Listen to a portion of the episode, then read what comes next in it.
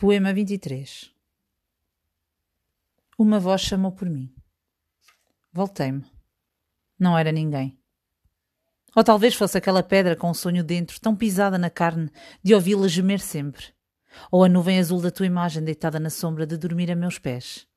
Ou tu, talvez dentro de mim, a querer arrastar-me para a dimensão de outro céu subterrâneo, com estrelas negras debaixo do chão.